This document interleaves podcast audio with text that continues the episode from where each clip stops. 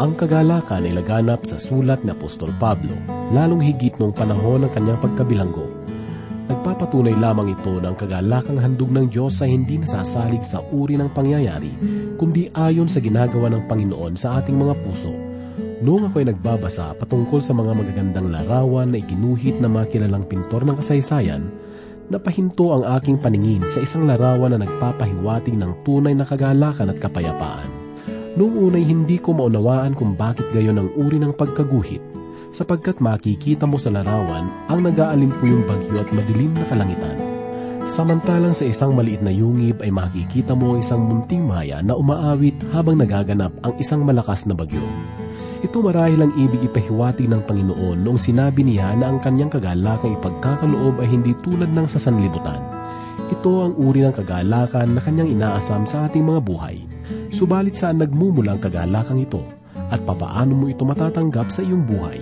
Ang mga kasagutang ito ay matatagpuan natin sa liham ni Apostol Pablo sa unang kabanata ng unang Tesalonika, talatang 4 hanggang 6, na sa atin na iyahatid ni Pastor Rufino de la Pere dito lamang po sa ating programang Ang Paglalakbay. Sa aking buhay ay akin ang naranasan Mga pagsubok na di ko kayang paglabanan Tibok ng puso ko'y nagsasabi ayaw ko na Pagkat problema sa dibdib di na makaya. Sa iyo, O Diyos, lumalapit.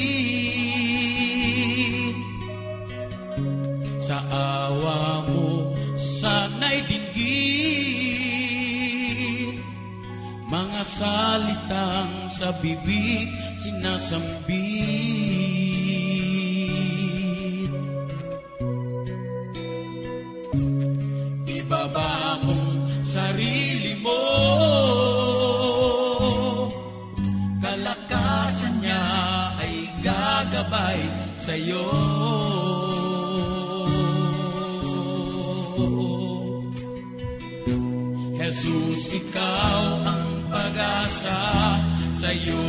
Ako'y sumasamba. Pagkat lahat sa buhay ko ikaw ang simula. Magunaw man ang mundo ko Ako ay susunod sa iyo Walang maaring umadlang Sa pag-ibig ko sa iyo Jesus, ikaw ang pag-asa Sa iyo ako'y sumasamba Pagkat lahat sa buhay ko. Ikaw ang simula Magunaw man ang mundo ko. Ako ay susunod sa iyo Walang maaring umadlang Sa pag-ibig Jesus ko Sa atin pong pagpapatuloy ng ating pag-aaral at pagbubulay, sa liham ni Apostol Pablo sa mga tiga Tesalonika, ay tunghayan po natin ang unang kabanata, ikaapat hanggang ikaanim na talata. Muli pong sumasa inyo sa oras na ito, ang inyong kaibigan at ang inyong pastor sa Himpapawid, Rufino de la Peret. Ang ating pagbubulay ng unang aklat ni Apostol Pablo dito sa mga tiga Tesalonika ay masaksiyahan natin ang mga mayayamang minsahe tungkol sa kabutihan ng Panginoong Heso Kristo. Sa ating pagpapatuloy ng ating pag-aaral ay pakinggan po ninyo ang mga bagay nito na siyang ating matututunan kung papaano po lalago ang ating pananampalataya.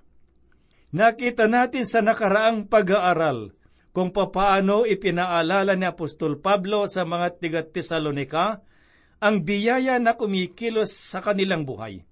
Ipinaalala niya sa kanila na ang kanilang mga pagpapagal at paghihintay sa Panginoon ay hindi nasasayang sapagkat ginagawa nila ito dahil sa kanilang pagmamahal at pag-asa sa kanyang muling pagbabalik. Ito ay isa lamang sa mga dakilang katuroan ni Apostol Pablo sa mga tiga Tesalonika. Marahil ay pangkaraniwan lamang ang mga katuroang ito para sa atin, subalit ito ang madalas nating makaligtaan. Marahil ay inaalala po natin na maayos na ang lahat dahil sa naglilingkod tayo sa Panginoon. Subalit natanong na ba ninyo sa inyong sarili kung bakit natin ginagawa ito? Marahil ay mga membro tayo ng isang simbahan. Subalit naitanong na ba ninyo sa inyong sarili kung bakit hanggang ngayon ay nananatili kayo sa mga gawain? Minsan ay meron akong tinanong na isang tao tungkol sa kanyang inaasam sa kanyang patuloy na pagsamba sa Panginoon. Ang sagot niya sa akin, patuloy po ako sa pananambahan dahil sa mga pangako ng Diyos na mga pagpapala. Ang iba naman ay dahil sa inaasam nila ang gintong tahanan sa langit. Kadalasan ay gumagawa tayo para sa Panginoon dahil sa mga material na bagay na kanyang ipinangako. Bagamat ipinangako ng Diyos ang mga bagay na ito, ay mali naman ang ating layunin. Kung halimbawa na ito nga ang nasa isip at puso natin ngayon.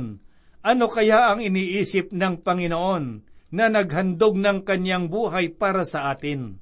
Ang ginawa niyang ito para sa atin ay walang pasubali. Papaano na kung pagdating natin sa langit ay wala palang gintong tahanan at kristal na daanan? Ano ang inyong iisipin? Ito ang ibig sabihin ni Apostol Pablo sa kanyang liham sa mga tiga Tesalonika na hindi nasasayang ang kanilang mga pagpapagal sapagkat ginagawa nila ito sa pamamagitan ng tatlong biyaya na nasasaad sa ikatlong talata. Mga kaibigan, mahalagang malaman natin kung bakit tayo naglilingkod at sumasamba sa Diyos, sapagkat dito tayo hahatulan ng Diyos. Ngayon ay magpatuloy po tayo sa ating pag-aaral sa aklat ng unang Tesalonika. Simulan po nating basahin ang ikaapat na talata dito sa unang kabanata sa aklat ng unang Tesalonika na sinulat ni Apostol Pablo. Ganito po ang kanyang sinabi, Yamang aming nalalaman mga kapatid na minamahal ng Diyos ang pagkakahirang sa inyo. Naritong muli ang salitang pagkakahirang. Napag-aralan na natin ang tungkol sa salitang ito noong pinag-aralan natin ang aklat ng Efeso. Ito ang sinasabi sa aklat ng Efeso sa unang kabanata, ikapat na talata. Ayon sa pagkapili niya sa atin, sa kanya bago itinatag ang sanglibutan, upang tayo'y maging banal at walang dungis sa harapan niya sa pag-ibig. Sa aking palagay, ay naging malinaw at nasa gitna ang aking katuroang ito.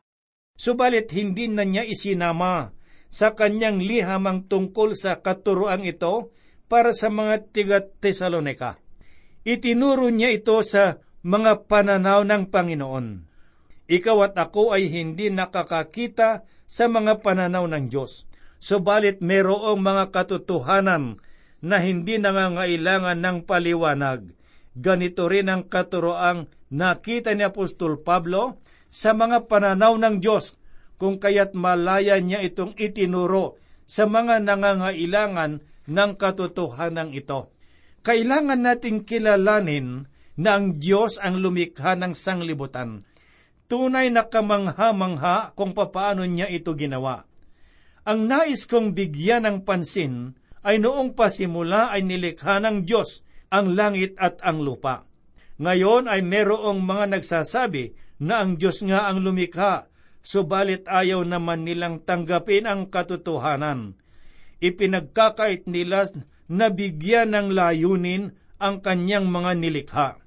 Nais kong sabihin sa inyo na nabubuhay tayo sa sanglibotang nilikha ng Diyos at ito'y nilikha niya upang magbigay ng kalwalhatian sa kanyang pangalan. At kahit na sa kanyang sinabi na ating mababasa, sa Ebanghelyo sang ayon kay Mateo, Kabanatang 5, talatang 16, na ganito po ang kanyang sinabi, Paliwanagin ninyo ng gayon ang inyong ilo sa harap ng mga tao upang makita nila ang inyong mabubuting gawa at luwalhatiin nila ang inyong ama na nasa langit. Hindi niya sinabi na luwalhatiin ka ng iyong mabubuting gawa. Hindi rin niya sinabi iyon, ang bawat mabubuting gawa ay para sa ikalulwalhati ng Diyos. Sapagkat marami ngayon ang ibinabandera at pinagwawagayway ang kanilang mga mabubuting gawa upang maitaas ang kanilang sarili. Ang nais kong sabihin sa lahat ng mga mananampalataya at sa lahat na ang Diyos ang manlilikha at ang manglilikha ay nilikha para sa kanyang kalwalhatian. Siya ang Diyos at maliban sa Kanya ay wala ng iba. Hindi siya humahanap ng payo sa iba.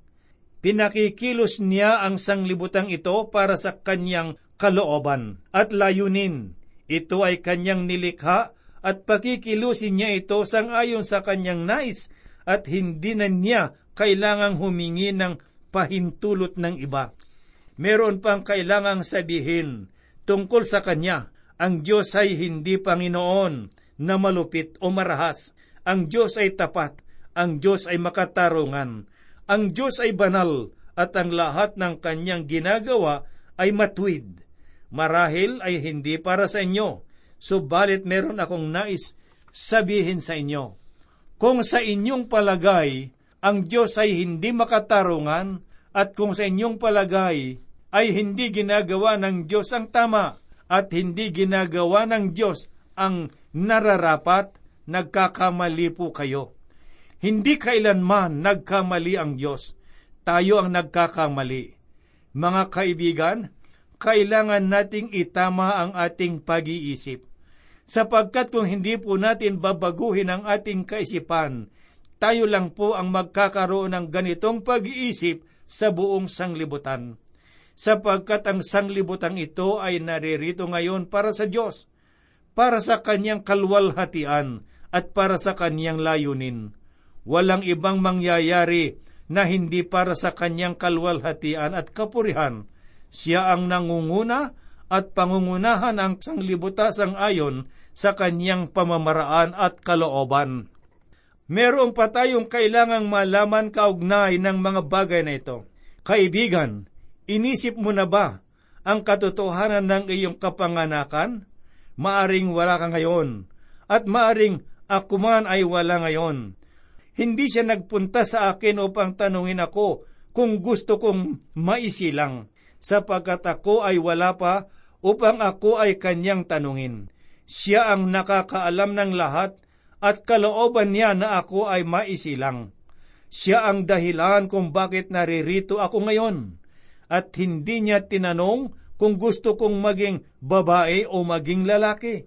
Hindi rin niya ako tinanong kung kailan ko gustong ipanganak. Hindi rin niya ako tinanong kung sino ang gusto kong maging mga magulang. Ang sanglibutan ay kumikilos ang ayon sa kanyang nais sapagkat ito ay sa kanya. Marahil ay hindi ninyo gusto ang mga nangyayari, subalit hindi niya kailangang ipaliwanag ang mga pangyayari. Ang Diyos ay hindi malupit. Ang lahat ng kanyang pinili ay hindi labag sa kanyang kalooban. Ito ang sinasabi sa aklat ng mga taga-Roma, ikasyam na kabanata, talatang labing apat. Ano ang ating sasabihin? May kawalang katarungan ba sa Diyos? Huwag nawang mangyari. Ang Diyos ay tapat sa lahat ng kanyang mga ginagawa. Kailangan nating bumalik sa kalagayan at paniniwala na tayo ay kanyang nilikha. Hindi lamang tayo mga nilikha, kundi mga napaka samang mga nilikha. Alam ko na hindi ito kilalang kasabihan sa ating panahon. Subalit tayo ay mga nilikha na ang nais natin ay tapikin sa balikat at sabihin na napakagaling natin. Ito ang dahilan kung bakit merong mga lupon na nagpapataas ng kanilang mga kalagayan sa buhay upang makita ng iba na napakabuti ng buhay dito sa sanglibutan. Ang katotohanan naman ay nagkakaroon tayo ng pag-aklas laban sa Diyos. Nais kong ulitin ang sinabi ni Apostol Pablo sa mga mananampalataya sa Tesalonika sa ikaapat na talata ng unang kabanata na ganito po ang kaniyang sinabi. Yamang aming nalalaman, mga kapatid, na minamahal ng Diyos ang pagkahirang sa inyo.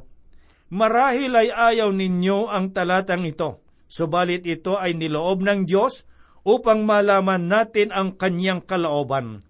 Ang Diyos ang nagpapakilos ng sanglibutan ito. Sa halip na sumama pa tayo sa mga mapaghimagsik laban sa Diyos, nais kong sabihin sa inyo na yumuko na lamang tayo at lumuhod at magpasalamat sa Kanya, sapagkat tayo ay Kanyang nilikha at ipinagkaloob niya ang lahat ng ating mga pangangailangan sa sanglibutang ito. Nananatili ang kanyang panyaya na makikita po natin sa Ebanghelyo sang ayon kay Juan sa Kabanatang 7, talatang 37 na ganito ang kanyang sinabi, kung ang sino man ang nauuhaw, lumapit siya sa akin at uminom. Ikaw ba ay nauuhaw sa kanyang katuwiran at kabanalan? Lumapit ka lamang kay Kristo. Naghihintay siya sa iyo. Tanggapin mo siya na iyong tagapagligtas.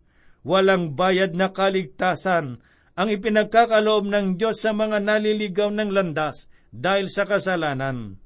Sa Ebanghelyo sang ayon kay Juan, unang kabanata talatang labing dalawa ay ganito po ang sinasabi. Subalit ang lahat ng tumanggap sa Kanya na sumasampalataya sa Kanyang pangalan ay Kanyang pinagkalooban sila ng karapatan na maging mga anak ng Diyos. Ngayon ay basahin po natin ang sinabi ni Apostol Pablo dito sa ikalimang talata ng unang kabanata sa unang Tesalonika sapagkat ang aming ibanghelyo ay hindi dumating sa inyo sa salita lamang, kundi sa kapangyarihan din at sa Espiritu Santo, at sa lubos na pagtitiwala. Kung papaanong nalalaman ninyo kung anong pagkatao ang aming pinatutunayan sa inyo, alang-alang sa inyo. Sinabi ni Apostol Pablo sa talatang ito, na isang pangkaraniwang tao lamang sila, lang dumating sila sa Tesalonika merong kahinaan at nagsasalita lamang na tulad ng lahat ng tao at pagsasalita lamang ang kaya nilang gawin. Subalit sa pamamagitan ng kanilang mga salita ay ipinapahayag nila ang salita ng Diyos. At ang mga salita na ipinapahayag nila ay hindi lamang sa pamamagitan ng salita, kundi sa kapangyarihan ng Espiritu Santo. Mga kaibigang nakikinig, ang katotohanan ito ang dahilan kung bakit meron akong magandang gawain ngayon sa buong daigdig. Mahal na mahal ko ito. Mahal ko ang pagtuturo ng salita ng Diyos. Alam niyo ba kung bakit? Sapagkat sa kabila ng katotohanan na pangkaraniwang salita lamang ang aking ginagamit, ngunit ginagawa ko ito sa kapangyarihan ng banal na Espiritu. Maaring mga titik lamang ang nasa harapan ko ngayon sa aking pagpapahayag ng salita ng Diyos. Subalit merong mga tumatawag at sumusulat sa amin na nagsasabi na sa pamamagitan ng kanilang mga naririnig ay tinanggap nila ang Panginoon. Kung inaakala ninyong magaling lamang akong tagapagpahayag, ay nagkakamali po kayo. Sapagkat kung wala ang kapangyarihan ng banal na Espiritu, ay walang kapangyarihan ang mga salitang ito na inyong naririnig mula sa aming pagpapahayag sa pamamagitan ng radyo. Nais kong makinig kayong mabuti. Naniniwala ako na ang Biblia ay walang kapintasang salita ng Diyos at walang pagkukulang. Kung kaya't huwag kayong susulat o tatawag sa amin upang sabihin ang pinagmulan at ang mga akala ninyo na kamalian ng Biblia o ng banal na kasulatan. Sa aklat ng Hebreo, ikapat na kabanata, talatang labing dalawa ay ganito po ang sinasabi, sapagkat ang salita ng Diyos ay buhay, mabisa at higit na matalas, kaysa alinmang tabak na may dalawang talim, at tumatagos hanggang sa pinaghiwalayan ng kaluluwa at ng espiritu, ng mga kasakasuan at ng utak sa buto, at may kakayahang kumilala ng mga pag-iisip at mga hangarin ng tao. Tinanggap ko ang salita ng Diyos na walang kapintasan, kung kaya't sa pamamagitan nito ay nangungusap sa atin ang Diyos.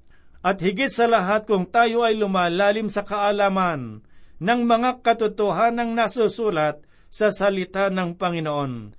Ako'y naniniwala na ginagawang buhay ng Espiritu ng Diyos ang kanyang mga salita upang maging makatotohanan para sa lahat. Subalit naniniwala ako na ginagamit ng Espiritu ng Diyos ang kanyang salita upang magkaroon ng isang dakilang himala ang baguhin ang mga taong makasalanan upang maging mga tunay at ganap na anak ng Diyos. Nais kong ulitin ang talatang ito sapagkat ito ay mahalaga para sa atin na ganito po ang kanyang sinabi. Sapagkat ang aming ibanghelyo ay hindi dumating sa inyo sa salita lamang, kundi sa kapangyarihan din at sa Espiritu Santo at sa lubos na pagtitiwala, kung papaanong nalalaman ninyo kung anong pagkatao ang aming pinatunayan sa inyo alang-alang sa inyo. Ang unang bagay na kailangang mangyari ay ang marinig ng tawang salita ng Diyos. Ito ay isang katotohanan. Kailangang marinig ng mga tao ang ibanghelyo ng kaligtasan at ang mabuting balita. Kung wala ang Espiritu ng Diyos, ang Biblia ay walang iba kundi ang mga titik at salita lamang. Subalit, sa pamamagitan ng banal na Espiritu, ay magkakaroon ng kaligtasan ng taong makikinig at mananampalataya sa Diyos. Ito ang nais na sabihin ni Kristo na ating mababasa sa aklat sang ayon kay Juan Kabanatang labing anim, talatang pito hanggang labing isa, na ganito po ang sinabi. Gayon may sinasabi ko sa inyong katotohanan, makabubuti sa inyo na ako'y umalis, sapagkat kung hindi ako alis, ang mga aliw ay hindi darating sa inyo. Ngunit kung ako'y umalis, siya'y susuguin ko sa inyo. At pagdating niya, kanyang susumbatan ng sanglibutan tungkol sa kasalanan at sa katwiran at sa kahatulan tungkol sa kasalanan sapagkat hindi sila sumasampalataya sa akin tungkol sa katuwiran sapagkat ako'y pupunta sa Ama at hindi na ninyo ako makikita tungkol sa kahatulan sapagkat ang pinuno ng sanglibutan ito ay hinatulan na. At ganito po naman ang ating mababasa na sinabi ni Apostol Pablo si kaanim na talata ng unang kabanata dito sa aklat ng unang Tesalonika. At kayo'y naging tagatulad sa amin at sa Panginoon, na inyong tinanggap ang salita sa matinding kapighatian na may kagalakan ng Espiritu Santo. Ginawa ni Pablo na halimbawa ang buhay nila ni na Timoteo at Silvano at ang kanyang sarili. Sa katotohanan, alangan kong gawing halimbawa ang aking buhay, sapagkat hindi ako ganoon kabuti na katulad nila. Subalit si Apostol Pablo, na nagpupunta sa iba't ibang lugar, ay mabuting halimbawa sa mga tao na kanyang nakilala sa pakikihalubilo. Sinabi niya na inyong tinanggap ang salita sa matinding kapighatian na may kagalakan ng Espiritu. Ang mga salitang kapighatian at kagalakan ay magkaiba ang kahulugan ng bawat isa. Hindi sila magkaugnay at magkasama para silang araw at gabi o init at lamig. Sila ang dalawang hindi maaring pagsamahin. Subalit, ang mga tunay na mananampalataya ay merong kagalakan ng Diyos sa kanilang puso habang nararanasan rin nila ang matinding kapighatian sa kanilang buhay. Ito ang tunay na tagumpay. Nakikilala ngayon ang mga pagpapagaling na nangyayari sa ating paligid. At ako man ay nagagalak sapagkat sa maraming pagkakataon ay pinagaling niya ako. Subalit, meron pang mga tao na mas higit na pinagpapala kaysa akin. Sila ang taong nasa banig ng karamdaman at nakararanas ng mga matinding sakit at paghihirap. Subalit sa kabila ng mga karanasang ito'y nararamdaman pa rin nila ang kagalakan ng Diyos sa kanilang buhay. Hindi kayang pagsamahin ng sanglibutan ang dalawang salitang ito. Sinabi rito ni Apostol Pablo na tinanggap nila ang salita sa matinding kapighatian. Merong paghihirap at mga pag-uusig, subalit naroon pa rin ang kagalakan ng banal na espiritu. Ito ang mapait na matamis na buhay. Sa buhay ng isang mananampalataya, merong panahon na napakapait ng buhay, subalit sa mga panahong ito ay merong malaking bahaging nakakaranas ng kagalakan. Hindi lahat ng tao ay nakakaranas ng ganitong uri ng buhay. Tanging ang mga taong tumanggap lamang sa ating Panginoong Kristo na kanilang Panginoon at tagapagligtas mga kaibigan at mga kapatid, kung meron kayong suliranin sa sandaling ito at wala kayong karanasan sa Panginoon, ito na ang inyong pagkakataon upang maranasan ang kanyang kagalakan, ang kanyang pag-ibig at ang kanyang kapayapaan. Kung ikaw man ay merong karamdaman sa sandaling ito, kaibigan, nais ng Diyos na pagalingin ang iyong karamdaman at bigyan ng lunas ang inyong kalagayan, lumapit ka lamang sa Kanya, tanggapin mo siya na iyong Panginoon at tagapagligtas. Dakila ang Diyos at nais niyang maranasan mo ang kanyang kagalakan na nais niyang ipagkaloob sa iyo.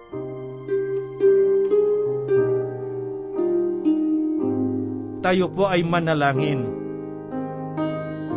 Salamat dakilang Diyos sa iyong mga pangako na ang sinumang sa iyo ay lalapit at dudulog ay pagkakalooban mo, Panginoon, ng buhay na pag-asa, ng kagalakan at ng kapayapaan. At sa mga kaibigan at mga kapatid na nakikinig sa iyong mga salita sa oras na ito, anuman po ang kanilang kalagayan at pangangailangan, dakilang Diyos, ikaw ay banal, ikaw ay dakila, ikaw ay makatarong at makapangyarihan, na kaya mong ipagkaloob, Panginoong Diyos, ang lahat ng kanilang mga pangangailangan. Sa may mga dinaramdam, sa mga nalulungkot, sa mga nalulumbay, nawawalan ng pag-asa, Panginoon, Ikaw pa rin ang Diyos noon, Ikaw ang Diyos ngayon at Ikaw ang Diyos magpakailanman. Panginoong Diyos, tugunan mo po ang kanilang mga pangangailangan sa oras na ito sa sukat ng kanilang pananalig at pananampalataya sa iyo. Kami po'y umaasa at nananalig na ito'y gagawin mo at ipagkakaloob sapagkat ang lahat ay hinihiling po namin sa banal na pangalan ng aming Panginoong Heso Kristo. Amen. Hindi ko kayang bigkasin ang iyong pagmamahal tulad kong makasalanan Sa tuwid na lagi na lang sinasaktan. Ang damdamin mo o kahit dalisay O Jesus, salamat sa iyo. Tulad ko'y tinahon mo Mula sa kamatayan Ako'y iniligtas mo. Pinagpalang tunay Wala kang ang katulad. Kung magmahal walang kupas. Ang puso ko'y umaangat Sa kagalakan. Bunga ng iyong pagmamahal naman ang